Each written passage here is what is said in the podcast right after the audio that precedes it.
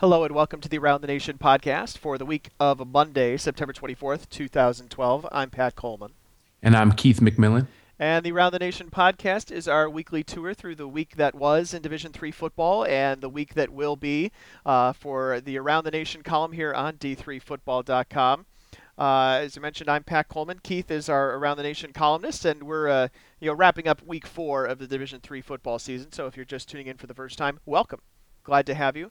Uh, you may have missed a great week in week three, but you know the good thing is, I guess, uh, or the interesting thing is, week four pretty much wiped all of that out. Uh, we spent a half hour talking about Buffalo State and Wisconsin Whitewater last week, and Buffalo State kind of dropped itself right back off the map, so to speak, on Saturday with a loss at Alfred by the score of 40 to 17. And, and Keith, you know, I, I ended up listening to most of this game because you know, frankly, there was never a point at which I could safely tune away from it and pay attention to some of the other early games going on on Saturday afternoon uh, because it was just, you know, so mesmerizing how poorly uh, Buffalo State was doing, especially in the third quarter. Alfred just kind of blew that game open, and, and Buffalo State never quite got it put together. Sure, you know Alfred's only score in the in the first half of that game was off a punt block, and then Buff State was up 10-7. It was 13-10, you know, midway through the third quarter, and then uh, Alfred discovered, or or maybe Buffalo State discovered Chuck Beckwith, which is the fullback for Alfred. He had uh, eight carries on Saturday. Three of them went for touchdowns. He was the uh, the the rushing leader with 177 yards rushing uh, on just eight carries. Averaged 22 yards a carry for Alfred. Uh, you know, clearly at, at, some point during the game, Pat uh, Alfred saw something they could exploit. In in for us looking at this game, and it was sort of the the focus of the Around the Nation column last week. Was uh, you know even though Buff State had had won at the defending champions, right? The three-time defending champs, they won at Wisconsin Whitewater in the previous week. They had the Empire Eight schedule to play, and it, it was going to be rough. You know, right from the very start, Alfred, they have Salisbury next week, and we wanted to see was Buff State for real. You know, I, I didn't put them on my top 25 ballot last week because I wanted to see could they sustain it? Could they win? You know, was it basically was the win in, at Whitewater a fluke, or is this a team on the rise? And uh, you know, from week to week now, we can't really tell who this Buff State team is. Wow, you didn't vote for Buff State last week. I did not, and uh, because I did the the three poll breakdown in um, in uh, around the nation, you know, I, I, didn't do the ATN top 50, but I kind of feel like I, I, regretted not revealing that. Uh, I did vote for Brockport State, and, and they turned around and, and lost on Saturday. So, um, not not necessarily patting myself on the back for that. I just thought that, um, you know, I, I, couldn't vote for Buff State without voting for Brockport because Brockport had beaten them the week before, and uh, you know, I'd moved. I, had Buffalo State in the group of teams in the 20s, and uh, every team I sort of kept dropping in front of them um, when when I was putting the ballot together, I, I, felt a little better about you know the Hobarts and the Johns Hopkins uh, of the world, and, the, and those teams um, sustained it. But for me, with with Buff State, I definitely would have voted for them if they'd been three and zero, oh, including a win at Whitewater. But because they had that loss the week before at Brockport State, I I, I needed to see them do it again and, and beat Alfred, and, and it turns out they didn't. Uh, a little more about Chuck Beckwith. He's a guy who was uh, backup fullback uh, for most of the season last year, and then uh, only started playing near the end of the season after the starting fullback got hurt.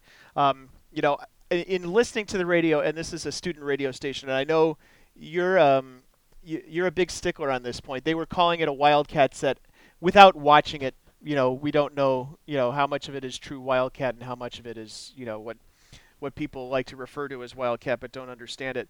Um, but the the thing I wanted to get at also about uh, Alfred and Buffalo State is uh, we go back to what we predicted in kickoff, for example. Uh, Alfred we picked to be tied for third in the Empire Eight, and Buffalo State uh, we picked them to be one game behind Alfred uh, in a tie for fifth place with Utica. Alfred tied with Ithaca, and you know, one result so far bears that out. And, and I don't think that necessarily the landscape of the Empire Eight necessarily changes right now.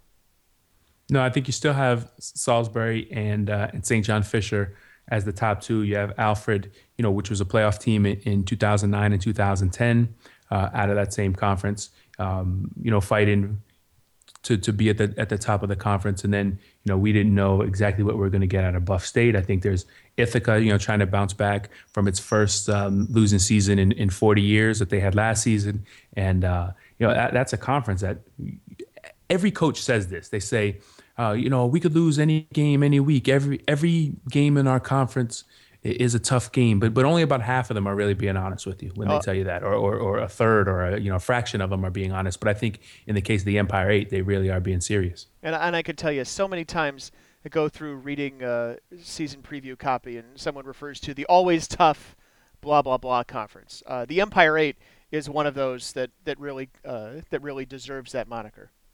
Yeah, it rose up to number three in our ranking of the 27 conferences in kickoff. Um, if if you didn't buy it, we just gave you a free bonus. And uh, we'll actually be reviewing the conferences uh, in around the nation this week coming up. Now that we have you know a month of the season in, we're four weeks into the season. We've got the almost the vast majority of of the uh, non-conference games have been played. So if there's any change based on what we knew at the end of the playoffs last season versus what's happened over the first month of this season, you know, I'll take a look at that and I'll examine that. I know there's there's some conferences that are off to pretty good starts, and you know, like like the uh, Minnesota, the MIAC is is off to a great start, and then there's other conferences.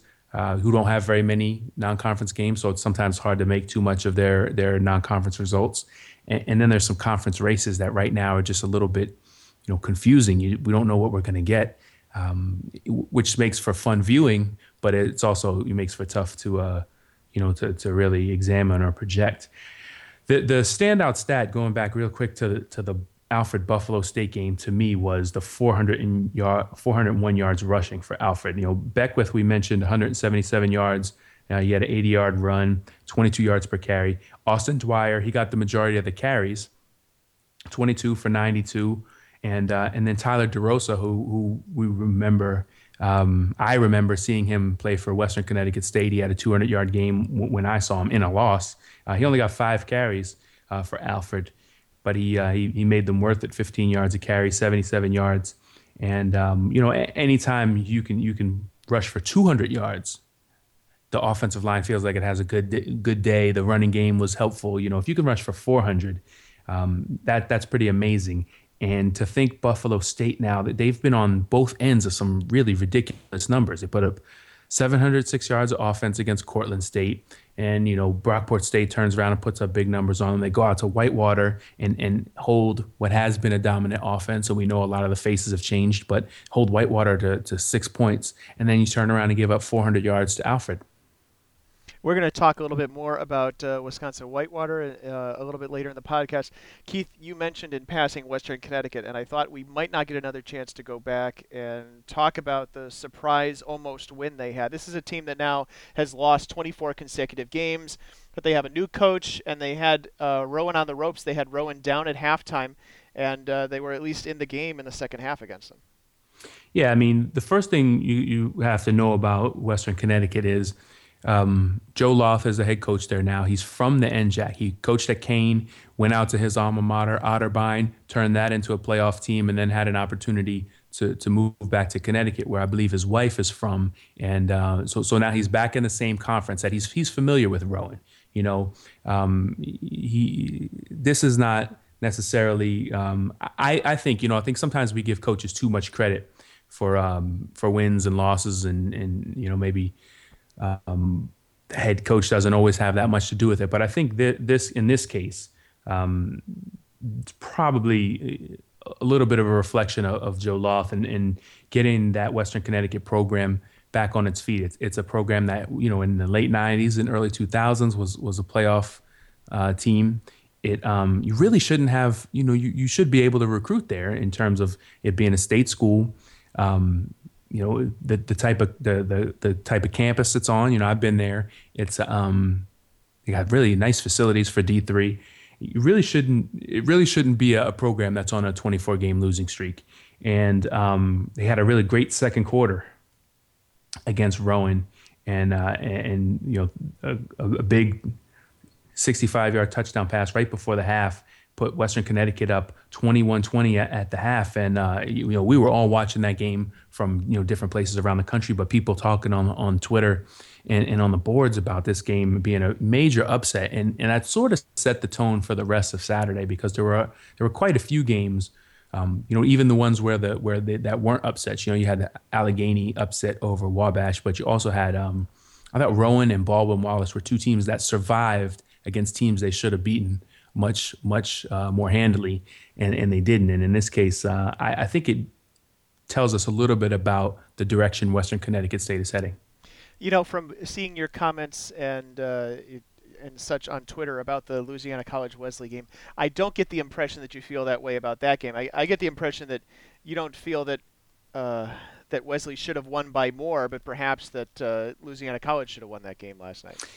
Yeah, Wesley was fortunate to win that game, and and there was a point in the game when Louisiana College uh, in the third quarter they, had gotten the ball twice. They had two long drives deep into Wesley territory uh, and came away with only three points. And I thought that was, uh, you know, at the time I, I, made the comment I think on Twitter, and some of the the, the guys who follow from uh, from LC kind of echoed the same sentiment, where you know you got to have points out of those drives. You definitely can't um, go deep on on a you know top five, top ten team, get in deep into territory and and not uh, come away with points.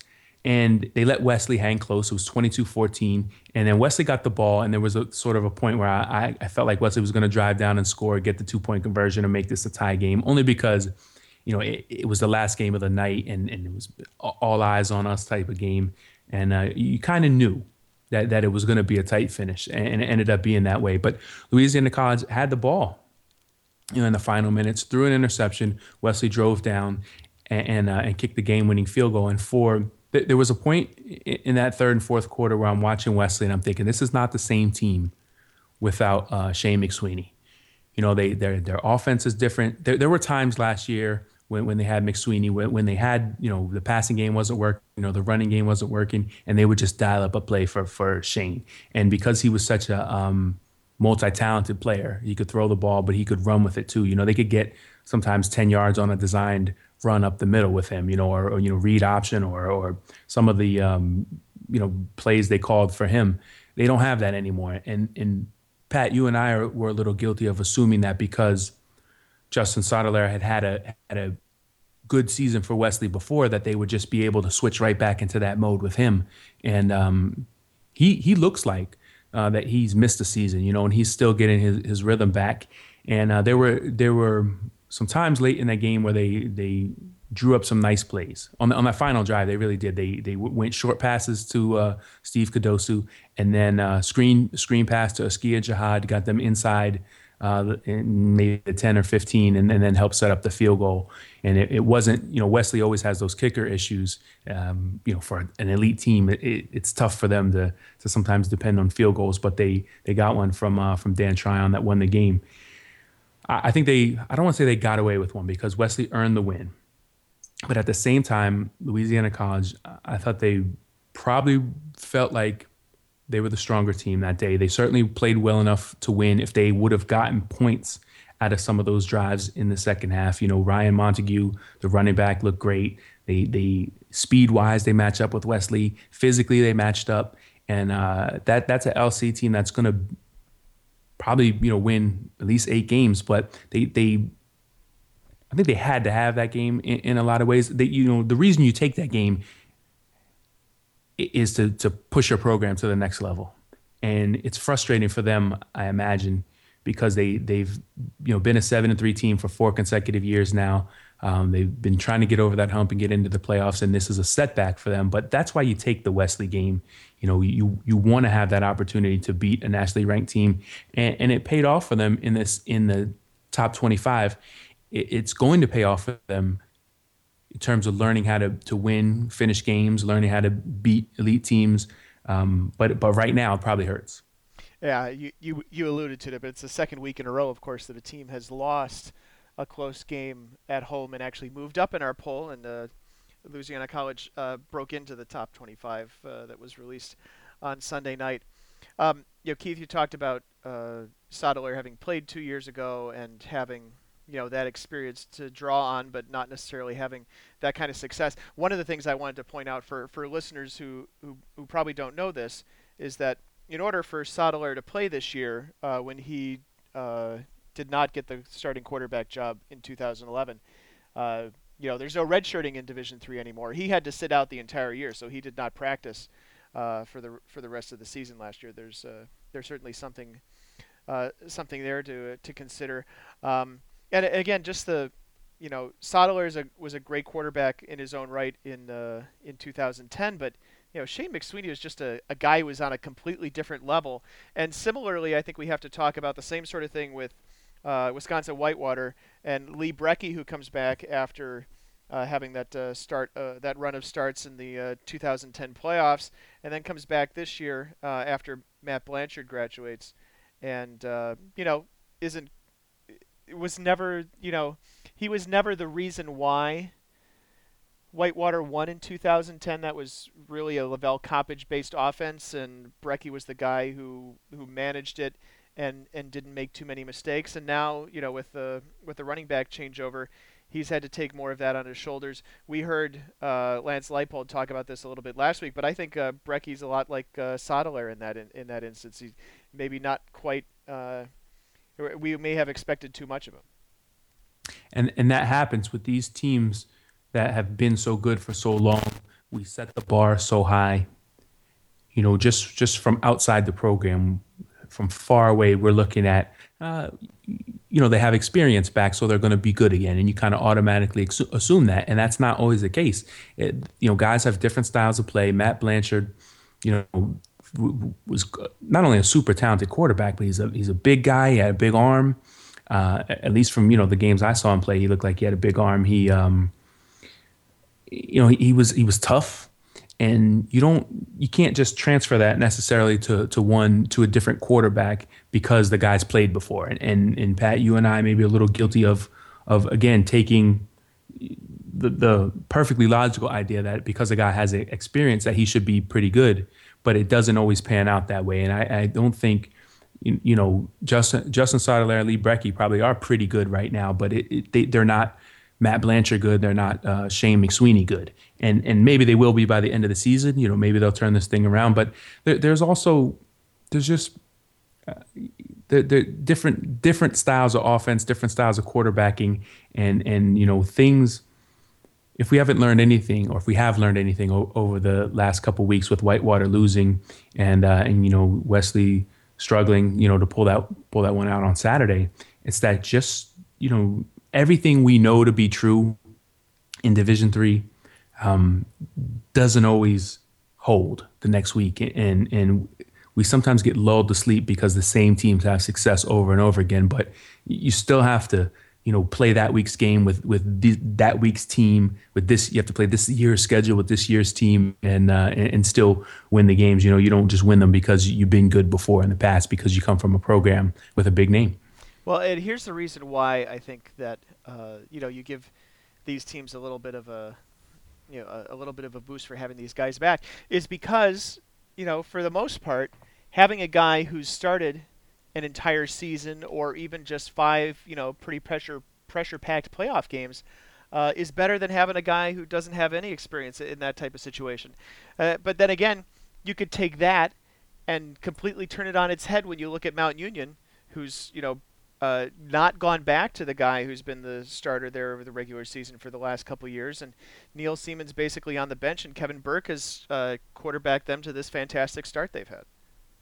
And you know that speaks to the depth in, the Mount Union program, but it, it, supports the same point that we've been making. Just because a guy has experience, Neil Seaman has played off and on over the years for Mount Union. But if he's if you have Kevin Burke, you know if you have Roman Namdar, who's who's been coming off the bench now and, and who's pushing those guys for for snaps at quarterback, you you don't necessarily play the guy with the most experience if he's not the guy who gives you the best chance to win on Saturday. And and uh, experience is definitely better than inexperience, but it doesn't it doesn't necessarily always translate to to playing at, at, a super elite level, and and that's what we've come to expect from the quarterback at Wesley, Whitewater, Mount Union. That, we we expect the guy to play to play super well, and you know. Um, Justin Sottilare th- threw for over 3,000 yards a couple years ago, but he he it, it, he just I don't know he, he didn't I didn't have that same confidence when I'm watching Wesley Uh, you know, like I said, I thought I, I felt strongly about that they were going to go down and, and, tie the score when it was 22-14 in that game, but I didn't know they were going to be able to pull it out. Uh, impressive. Sotelera was impressive on that last drive, but he didn't he didn't um, you know, take over the game the way a Shane McSweeney does. He he was able to manage it, get them down there, get Wesley to kick a field goal, and get out of there with a victory. And uh, that says a lot about him. It, it, certainly not a knock, but it means that you know we can't expect necessarily that that level of talent out of a guy that's uh, that, that that doesn't have the same skill set as a Shane McSweeney does, or you know Matt Blanchard is not Lee Brekke, and and that's something that we're sometimes guilty of assuming that because a guy has played behind another guy and he's coached in the same offense that he's going to be able to do the same things. In Mount Union's 52 nothing win against Marietta on Saturday night, uh, Burke was 8 of 14, passing for 163 yards and three scores, and ran for another 44 yards. Uh, Namdar, who came in in the uh, second half when the game was out of reach, 4 of 5, passing for 74 yards and a score himself. But the, you know, I mean, obviously Marietta's not, uh, you know, not a world beater and probably not going to finish in the top half of the uh, OAC, but. Uh, defensively, Mount Union held those guys to 90 yards on 57 plays uh, you don't have to be able to do the math to realize that uh, that that's not gonna that's not gonna win you a whole lot of games or score you a whole lot of points. That was a uh, a pretty impressive performance on both sides of the ball for the Purple Raiders. And, and that's sort of the the hallmark of Mount Union teams.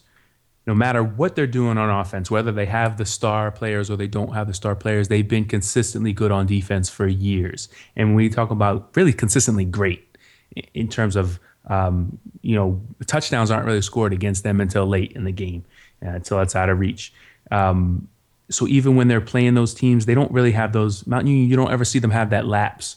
You know, middle of the season. I mean, if they have a close game, it's against Ohio Northern or Baldwin Wallace. They don't really, uh, you don't ever see them stumble against the Mariettas and the Muskingums. They play that game, uh, you know, really just as hard. I, I think the hallmarks uh, of the great Mount Union teams are are great defense and a quarterback who you know, again, regardless of the skill set, a quarterback who is efficient, doesn't throw turnovers, you know, high completion percentage. I mean, to be honest, uh, eight of fourteen for Kevin Burke is, uh, you know, not again not um, mind blowing numbers, but um, no interceptions. You know, you almost never see Mount Union quarterbacks get sacked a whole lot. And remember, remember last was it last year or the year before when they had the uh, they had a line where they, you know, I think it was last year, and guys were actually getting pressure on Mount Union quarterbacks, and it was like something we'd never seen before. Um, you know, as long as Burke has has time, as long as a Mount Union quarterback has time to throw, he's usually going to make pretty good decisions and uh, and not have turnovers. And uh, right now, Burke fits that mold for them. And Mount Union is going to be rolling because they don't really play a tough game. You know, with the way Ohio Northern has started this season, they don't play a tough game until, or they don't play a team with a winning record. Let's phrase it that way until October 20th when they go to Otterbein, which is three and zero. Oh. Then they'll finish with uh, Heidelberg, Baldwin Wallace, and John Carroll. But their their next few games, you know, they should be, you know, as the number one team in the country, they, they the score should be similar to the past few games. Uh, they got Ohio Northern, Wilmington Capital before they play Otterbein, and uh, you know right now, Mount Union's given up seven points on the season, and their offensive output is 45, 57, and uh, 52. Uh, I just want to briefly touch on Mary Hardin Baylor beating Trinity on Saturday, 49-28. Uh, Ladero Bailey follow, falls in that mold, I think, you know, of a of the multi-talented quarterback. Maybe not quite as good at either uh, phase of the game as maybe Shane McSweeney was, or you know, certainly a different style runner than McSweeney was. But um, yeah, they did that, and they also did that without Darius Wilson, the guy who's been the kind of one of their workhorse running backs over the first, uh, well, first few weeks of this season, and of course previous games as well. Yeah, and, and I think this UMHB um, Trinity game, if Trinity hadn't lost the, the week before at Sul Ross, would have been you know right up there on the marquee with with Wesley and um, Louisiana College as the game of the week. Would have been between two ranked teams, possibly you know top ten teams um, playoff teams from last season. This was a game that went from being one we really, really wanted to watch to one that kind of got buried uh, on Saturday on a day when there weren't a lot of uh, you know huge games to pay attention to. Uh, I, I, think it's it, it, says a lot about the the Mary Hardin Baylor defense and uh, and Ladero Bailey. Um, you know, for them to be able to to go without the guy who, at least from a national perspective, is their best player for, for Darius Wilson to not play and for Mary Hardin Baylor to basically roll a playoff team from last season 49 28. Never had any trouble with them, was 42 7 at the half. Um, that says a lot about about uh, you know Ladaro Bailey and the rest of that team. How about uh, the Allegheny Wabash game? This is a game that um, you know just kind of puzzled me for most of the afternoon. I, I I've seen Allegheny play Wabash decently, but that was at home. I didn't really uh, give Allegheny a whole lot of um, uh, a whole lot of chance going, you know, all the way across Ohio and then halfway into Indiana, and then uh, giving Wabash a game. You know, the one thing is, you know, talking about the wind, and I know that pretty much, I think all the points were scored with the wind uh, at the offense's back. Apparently, it was a it was a pretty brutal game in terms of uh, in terms of the elements in that sense. But I just I struggle to think of, or uh, you know, to kind of wrap my brain around what happened to Wabash in this afternoon on Saturday. Well, you know, when you watch a top team, a top ten or a top twenty team, you know, play one of the kind of good teams from its conference, um, or, or you know, the way I was thinking in, in that Wesley Louisiana College game.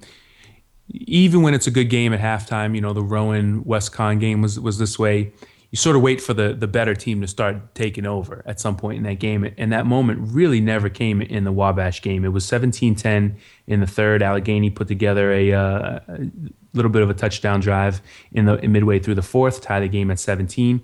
And, Wabash had a couple possessions after that, and you kind of just wait for you know the the dominant team to dominate to to put the other team away. Sometimes you know even if you're the better team, you get into a scrap and you just want to get out of there with the win, the way Wesley did you know, the way Rowan did. You just forget about putting up big numbers or whatever. You just got to get this, you know, get this game won. And that moment never really came um, for Wabash. The moment really happened for for Allegheny. Um, you know, they scored first in overtime and then and then held, if I remember correctly. And um, yep. that's a you know, wind can be a big big factor, but the,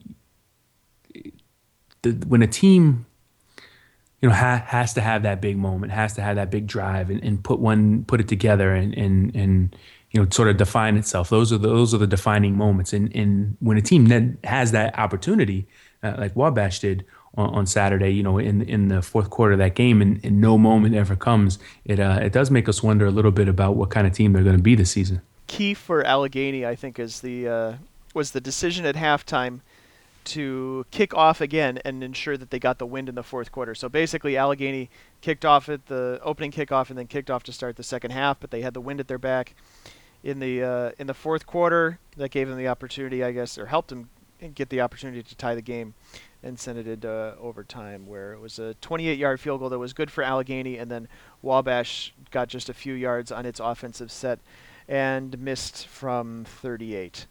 Uh, it, it was a little bit of an ugly game all around too, Pat. Allegheny was five and nineteen on third down. Wabash three of sixteen. You know, both teams punted nine times, so they definitely did struggle you know, with the win. You know, nobody. You mentioned it, Pat. Nobody scored when they didn't have the win at their back. It was Allegheny's, you know, ten nothing in the first quarter. Then it was ten nothing Wabash's way. Wabash scored a touchdown in the third. Then uh, Allegheny scored in the fourth quarter. But but each team, the other team with the uh, uh, that was going into the wind uh, none of them ever ever scored. So uh, those you know those are situations you play under, and, you the great teams figure out a way to uh, you know if something is taken away, if you're a passing team and and your passing is taken away, you figure out you know ways to, to, to still throw the ball or still get the ball into your playmaker's hands without having to throw into the wind, whether it's screens or reverses or something like that. You know, great teams and, and great offensive minds, um, you know, figure out ways to get around that stuff.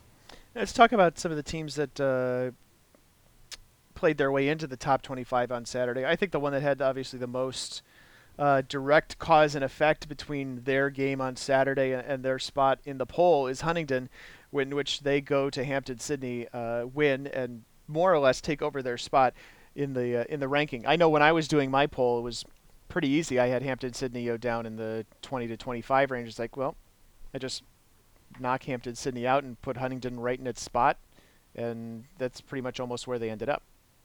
And uh, that's almost exactly how I did it too, Pat. And you know, sometimes you vote and, and, you just you know team loses, you you take them out and you move bump everybody up one. But the way we like to do it a lot of times is really give it some thought.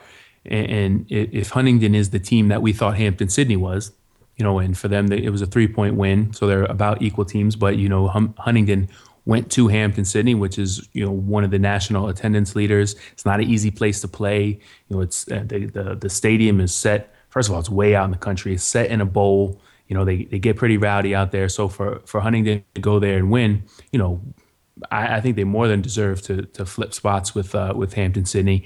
And uh, I went from voting for for for the Tigers in the teens to uh, you know to not voting for them at all, and then and then putting Huntingdon in the teens. Uh, it, it's a, it's a big deal for them. And the the story of this game coming in was Huntingdon really hadn't played any defense all season, and Hampden Sydney, you know, which is kind of a team built very similarly to Huntingdon, to where you know both these teams can just put points on the board, and they would they would both win for years now, they've both been able to win shootouts. And Hampden Sydney had started to play good defense at the beginning of the season, and uh, and Huntingdon really hadn't played any. They were still winning shootouts, and so for them to go, uh, you know, to Hampden Sydney and win a 24-21 game, told told me that that Huntingdon maybe has a, a well-rounded team and an improving defense, and that uh, they they're you know deserving of being in the top 25. I could tell you, Hampden Sydney uh, during the offseason was really, really excited about the prospect of getting this guy, uh, Nash Nance, who's a transfer from the University of Tennessee, uh, to come in and be their quarterback. Um, and you know, he's. I, I think that, you know, people just kind of assume that if you're at a Division One school, and especially if you're at a, a you know, a, a, a team in a BCS conference, you can come down to Division Three and just automatically walk through. And I, I just you know, we've seen it time and time again where that hasn't been the case. Uh, and, and Nance was 20 of 37 on uh, on Saturday for 227 yards. Um, you know, I just uh, I I wonder if you know they uh, expect more of him than he's uh, actually going to be able to deliver at least early in the season. Well, Pat, you know, you, you do you touch on a couple things, and it maybe even has a small tie to what we talked about earlier with with you know just assuming because a guy has an experience has experience that he'll be good. Uh, you know, Nash Nance played for Tennessee, but did he? You know, how much has he played? How, how much has he played in, in the Tigers' offense? You know, he had some pretty uh, pretty good game. I think he had a five touchdown game uh, earlier in the season, but you know, beating Averett and, and beating Huntingdon is two different things at, at this point. And, uh, you know, maybe you don't just plug and play guys you know, just because a guy has, has, has the talent to be there doesn't necessarily mean he'll succeed in the offense at this point early in the season where he hasn't had, but, you know, uh, you know, several weeks to practice it. Um, you know, we, we, were talking about guys like LaDarrell Bailey for Mary Hardin Baylor, who's in his fourth year running the Mary Hardin Baylor offense. He was 14 to 16 on Saturday. You know, th- th- there's a big difference between a guy with four years of starting playing experience and guys who have the talent um, but but uh, you know have either you know missed a season for for the reasons that we talked about earlier, or uh, are doing it because they're transferring. It, it, just doesn't come automatically, and I, and I think sometimes we take that for granted because guys have the talent, or they have the name, or they've done it. You know, they've played before, but they but but it doesn't necessarily always mean that um, that it's going to happen again. Talking about Huntingdon, uh, you know they're one of the teams that does not have a an automatic bid to play for, so they are in that Pool B mix. The uh, teams that the one playoff spot that is set aside guaranteed for teams that are not in a automatic qualifying conference. Uh, Huntingdon is three and one. They've already lost to Birmingham Southern, which is another key Pool B contender, uh, and they have Wesley coming to their place later on in the season. Uh, Huntingdon plays Ave Maria, which is a second-year program, uh, coming up next week. Then they go to Millsaps, and then they have two weeks off, and then they host Wesley. Well, two weeks off is, is strange, but you know that Wesley Huntingdon game is going to be a big one because, as you mentioned, Pat, Pool B only one bid set aside for, for those teams, and and uh, each Huntingdon and uh, and Wesley already has a loss, so somebody's going to have two losses at, at the uh, at the end of that game on um, on October 27th. It's at Huntingdon. You know, Wesley's got to go down to Alabama.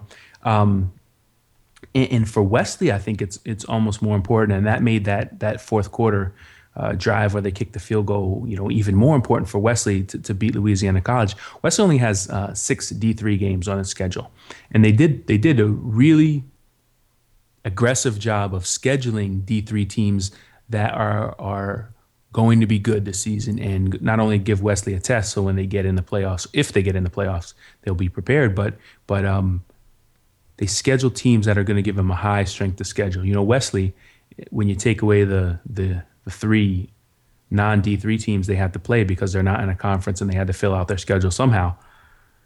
They may have the highest strength of schedule when this is all said and done because they, they played East Texas Baptist and then Salisbury, Mary Hardin Baylor, Louisiana College. They have uh, Birmingham Southern on uh, October 6th, and then they'll have Huntingdon on uh, on October 27th. Right now, uh, you know Birmingham Southern is the team that beat Huntingdon. Huntingdon's going to be a big Birmingham Southern fan uh, for for the rest of the way. Um, no, actually, I take that back because Birmingham Southern's going to be in the same pool with them, right? They're all going to be in Pool B. well, and yeah, these, and those three teams all play each other, so there's going to be two losses at least guaranteed in that group at the end of the season when it's all said and done. And Birmingham Southern this past week, um, you know, just puzzled me. It seemed like they really struggled uh, to win at Rhodes, and I would not have expected that.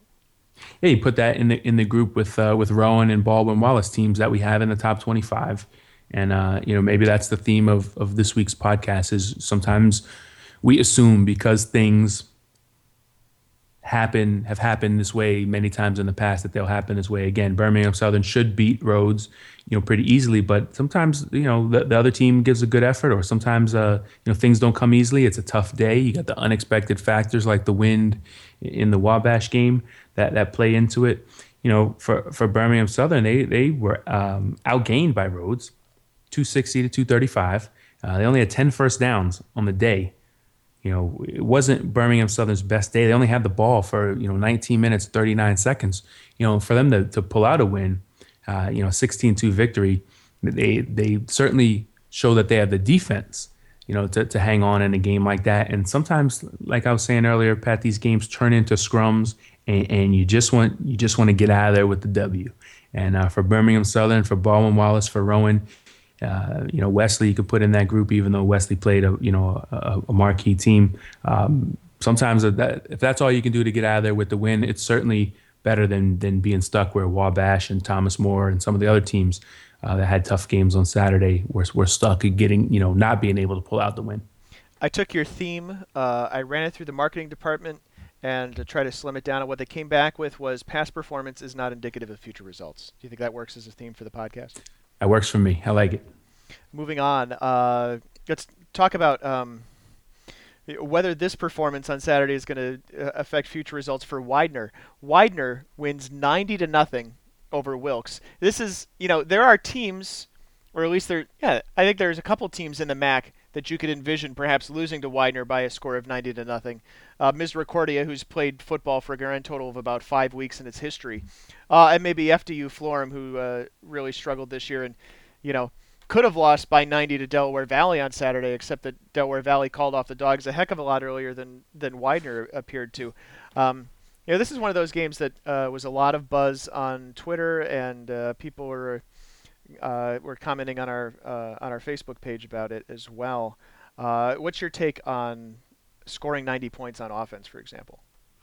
Well, I, have never been a, a big um, running up the score guy. I mean, uh, not I don't get as, as bent out of shape about it as some people do. I'm more in the camp of you know if if you want to if you don't want us to score so much, you know, get better. And and I know that's that's oversimplifying it as well. You know, I don't think teams should be um, you know deliberately trying to run up the score on other teams and and th- you know throwing the ball. Um, you know when they're up by 50 or 60 you know you don't show show people up like that. But if, if you're just running running plays and they can't tackle you, or you know if you pick up a fumble return and return it eight yards for a touchdown like Widener did earlier in the fourth quarter in uh, against Wilkes, you know I, I can't fault them for that. Um, you know Widener has a pretty good backup quarterback in Tevin Campbell. Um, you know he he scored the last touchdown that, that made it 90. Um, but it, you know, it was a three-play, 31-yard drive. So, so you, know, you get a turnover uh, at that point in the game, and you know you can't help but score sometimes. Uh, you know, we've seen uh, Larry Kehres do this at Mount Union, where his teams will get inside the five-yard line, line up, and kick a field goal uh, on second down, so as not to run up the score. And I always felt like that was almost just as embarrassing because because you know you're, you're almost broadcasting at that point that we're we knew we'd score a touchdown on you, so we're just kick a field goal. We're, we're just trying to be nice. You know, um, I feel like the twos get in the game, they got to play hard. And you, otherwise, you're wasting everybody's time. And, you know, at least get the give the the, the guys who are playing a, a good experience. But uh, you know, the thing that that stood out to me about about this is that Widener's first three games, it, it really wasn't a shock that they won big. You know, um, Misericordia, brand new. Uh, you know, Western Connecticut had been uh, you know 0 and 10 for two years in a row. Kings had been 1 and 9 for two years in a row. So Widener putting up huge numbers against all them not that much of a surprise. But Wilkes is is a legitimate, you know, middle middle of the pack MAC program. Um, down a little bit in the in past few years, but it, you only have to go back to 2006. Wilkes was 10 and 0. They were in the playoffs. Um, they were the one seed in the East, if I remember correctly, and, and, and beat Washington Lee 42 to nothing. I may be mixing my years up because there was also a year where Wilkes played Rowan. Uh, maybe that's the same year, but in the second round. But regardless, the, the point is, this wasn't Misericordia that that Widener hung 90 on. This is this is Wilkes, you know, a legitimate, you know, middle of the pack, decent conference program, same coach that was there, uh, and, Frank Sheptock that that took them to the playoffs. And you know, part of you has to wonder what the heck happened to Wilkes, um, and, and part of me says, all right, Widener's outscored their early opponents, first four opponents, 261 to 23, but they haven't really told us anything about how good they can be in the context of top 25 playoffs go you know that, that type of thing because they, they've got to they got to beat Del Val still they got to play like like Cummings still they got to play Albright you know and, and, and they got to play Lebanon Valley and until we see these you know Widener putting up 40 and 50 points in those games we don't really know if this is even a, a MAC championship team much less a team that's going to win in the playoffs um, and you know just getting back to the very the answer of of the question that you asked, the score itself doesn't bother me. I think you know after 50, it's kind of all blur. If you have an opinion, you can uh, vote on the reader poll on the front page of d3football.com. It, we're 1,800 votes in, and the way it's breaking down is about 60% of people think that uh, at some point uh, it's it's too many, 69 points or above. 25% of people uh, fall out at 25 uh, or at 69 points, then 15% of people think 76 is too much, and then 7% at 83 and and 12% at 90. Just for the historical perspective on 90, I think uh, longtime fans of Division Three will remember. Uh, that Rockford uh, beat Trinity Bible by the score of 105 to nothing in Week One of 2003. That was the uh, that it was, and of course it still is, the Division Three uh, single game scoring record.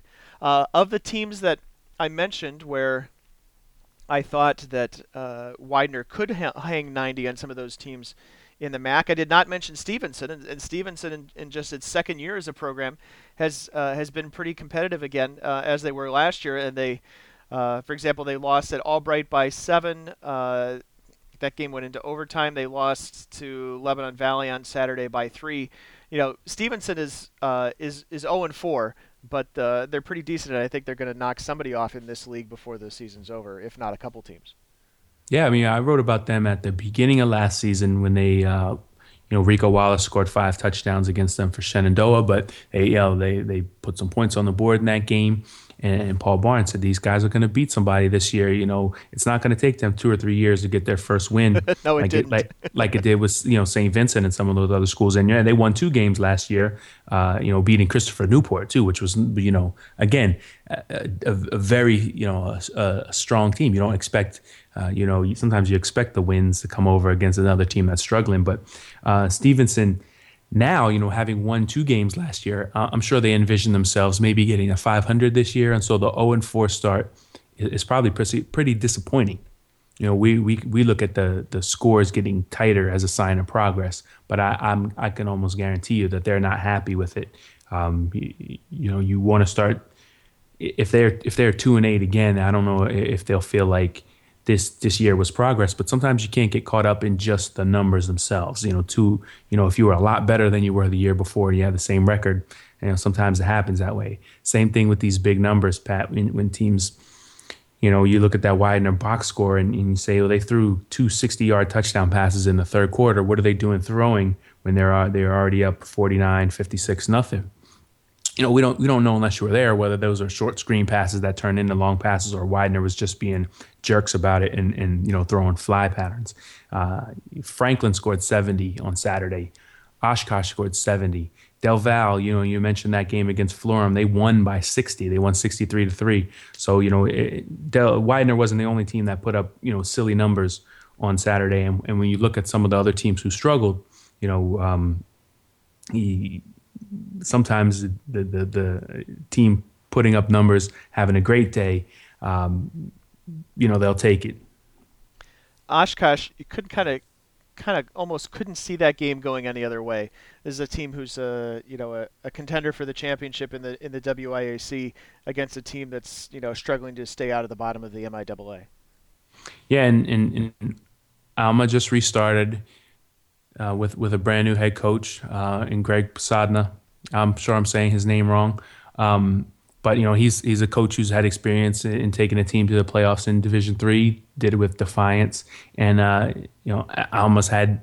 Um, wasn't that long ago they had a Gagliardi Trophy winner, but it um, it you know it takes time to sometimes build these things uh, from scratch, and uh, that was a kind of a poor matchup from the beginning, like you said, Pat. You know, uh, Alma River Falls maybe is, is a good matchup, but Oshkosh, you know, is a team that that is a team that scheduled Mount Union and Whitewater last year and, and didn't get embarrassed by either of them. You know, so it's just a complete different level of play. And uh, Oshkosh, I think, and Platteville are going to make the WIAC race interesting this season. One other thing for fans to keep in mind: when teams are going on long trips like that, you're not bringing you know your entire roster. You can't exactly empty the bench down to your third string in a lot of cases because in a lot of cases your third string and certainly your fours, if you have them, are are back at home listening to the game on the radio or watching it on the internet. They are not there in order to. Uh, uh, keep your, your your team from being able to run up the score. Obviously, it's a lot different in home games. Um, one of the other topics of discussion over the weekend, and I think probably going to be a, a, people are going to be talking about this every time Salve Regina plays. They are 10 and 0, 10 and 0. They've they're 4 and 0 this season. They've won 10 consecutive games, uh, so they have the uh, longest active winning streak in Division Three right now. Um, and, and we go through this, and we went through this with Curry, for example. You know, they would go 10 and 0 and not break into the top 25, and then you know would would lose the game in the playoffs. Sometimes competitively, sometimes not. Uh, they did eventually win a playoff game, and that got them into a final top 25. But um, I went through this whole rundown of, you know, how far it is for uh, from the NEFC to the top 25, and I'm going to repeating going to be repeating some topics of discussion that Keith and I have mentioned on this podcast before. Uh, for example, you know, just as another reminder, Division Three is twice as big basically as Division One FBS. So in order to get into the top 25, uh, you you basically have to be twice as good in a sense. You have to be in the uh, you know the the the 90th percentile as opposed to in the yeah I can't do math because it's uh, it's midnight. Let's be honest with you. Instead of like I think the 75th percentile or whatever it takes to be in the top 25 out of 130 or 125 Division One FBS programs. Um, you know uh, the NEFC I think two and 14 in their uh, in the playoffs since they got an automatic bid in that league. Um, and Salve Regina right now is the only team that's really trying to schedule aggressively in, in terms of non-conference games. Um, you know, there's 15 other teams in this league. Uh, you know, technically they have two or three non-conference games to play with, but in a lot of cases, teams choose to schedule nine games instead of 10.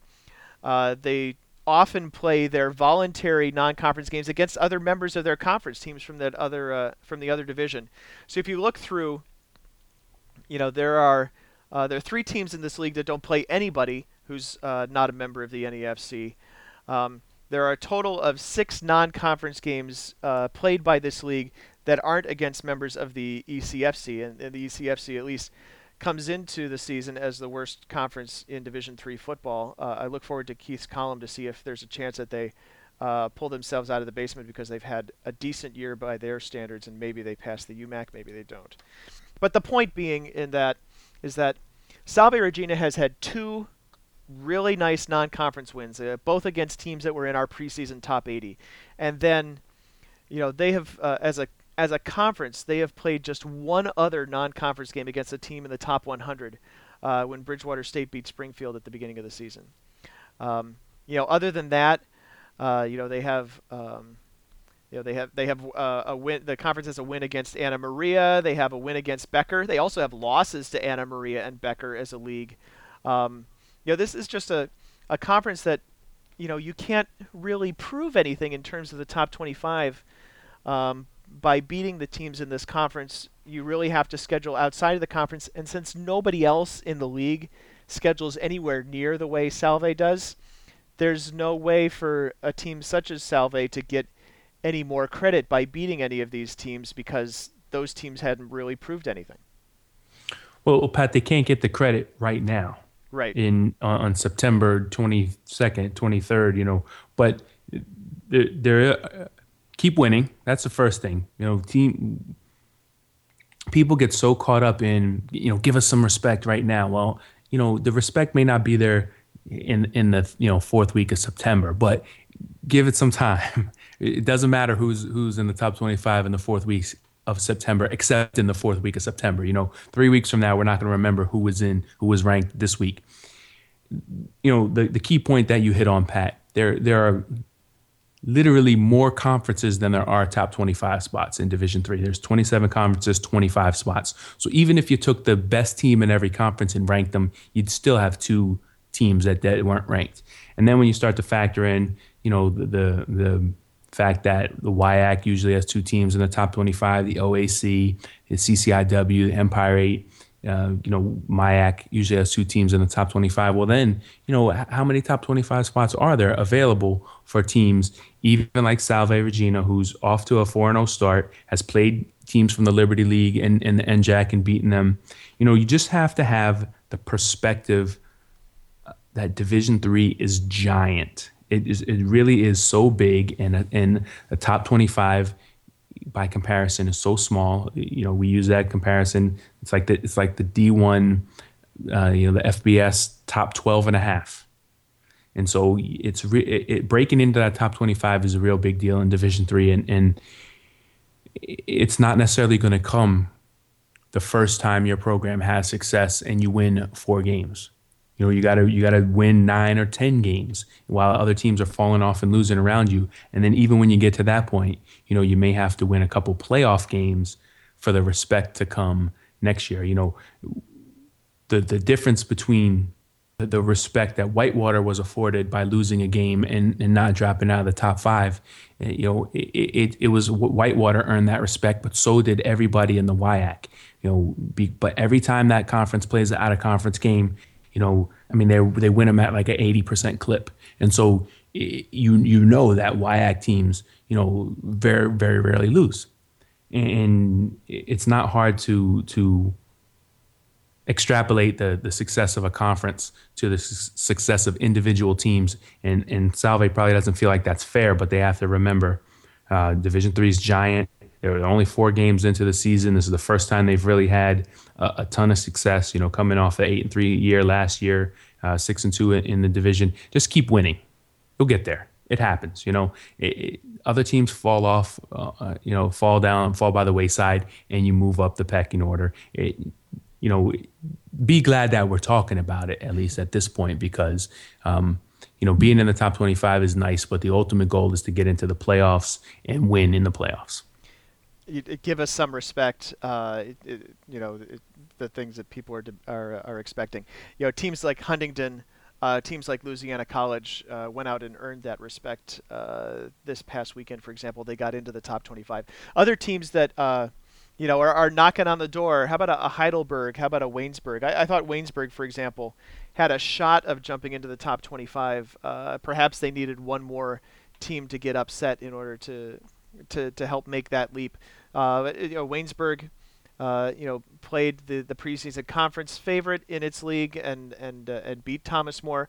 Uh, Heidelberg is kind of in a different situation right now. They are uh, they are unbeaten, but they haven't played you know the the strong teams in their conference yet. Well, the, couple things.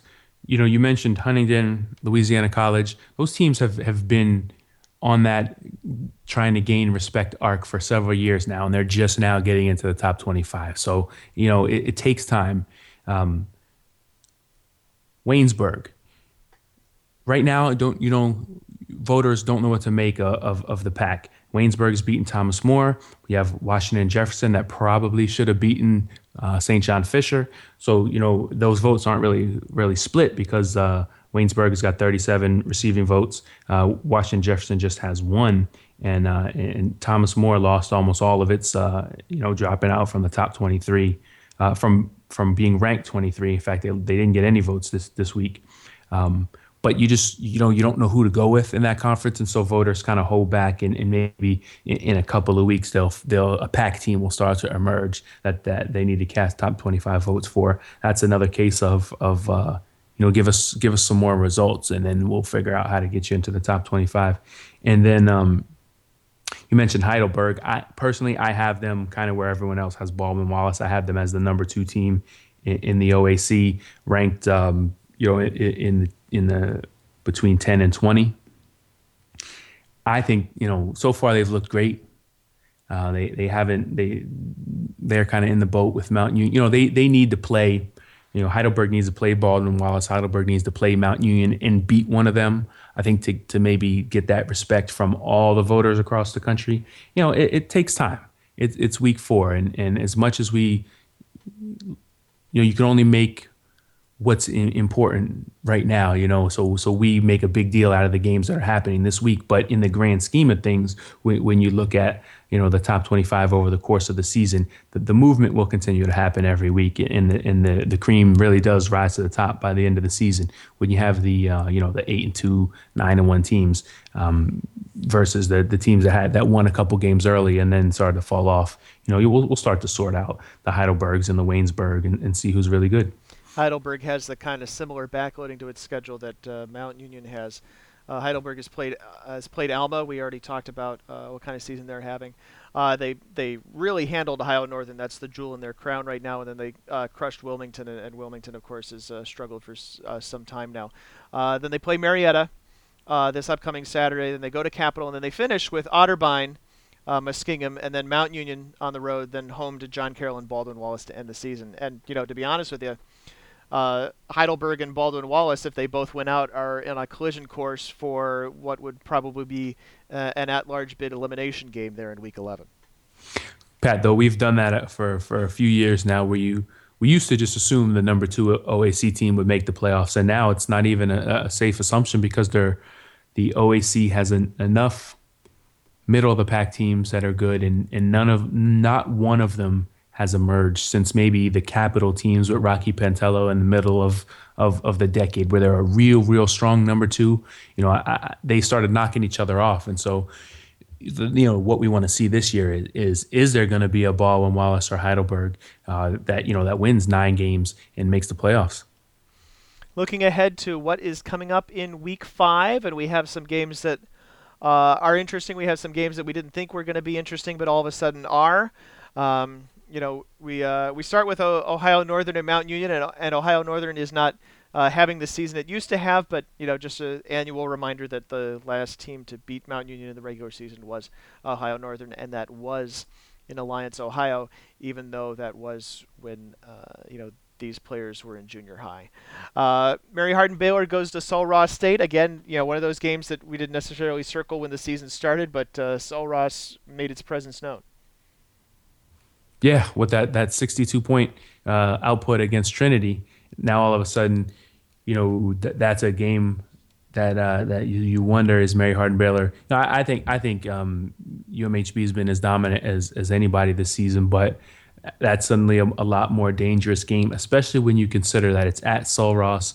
You know, for for Mary Hardin Baylor, it's not a not a bad as road trip as it is for for a lot of the other teams in the ASC, but that's just you know it, Alpine is way out there.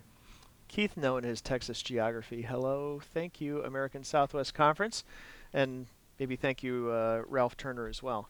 Uh, Linfield at Pacific Lutheran. This is uh, one of those games that helps decide that conference title.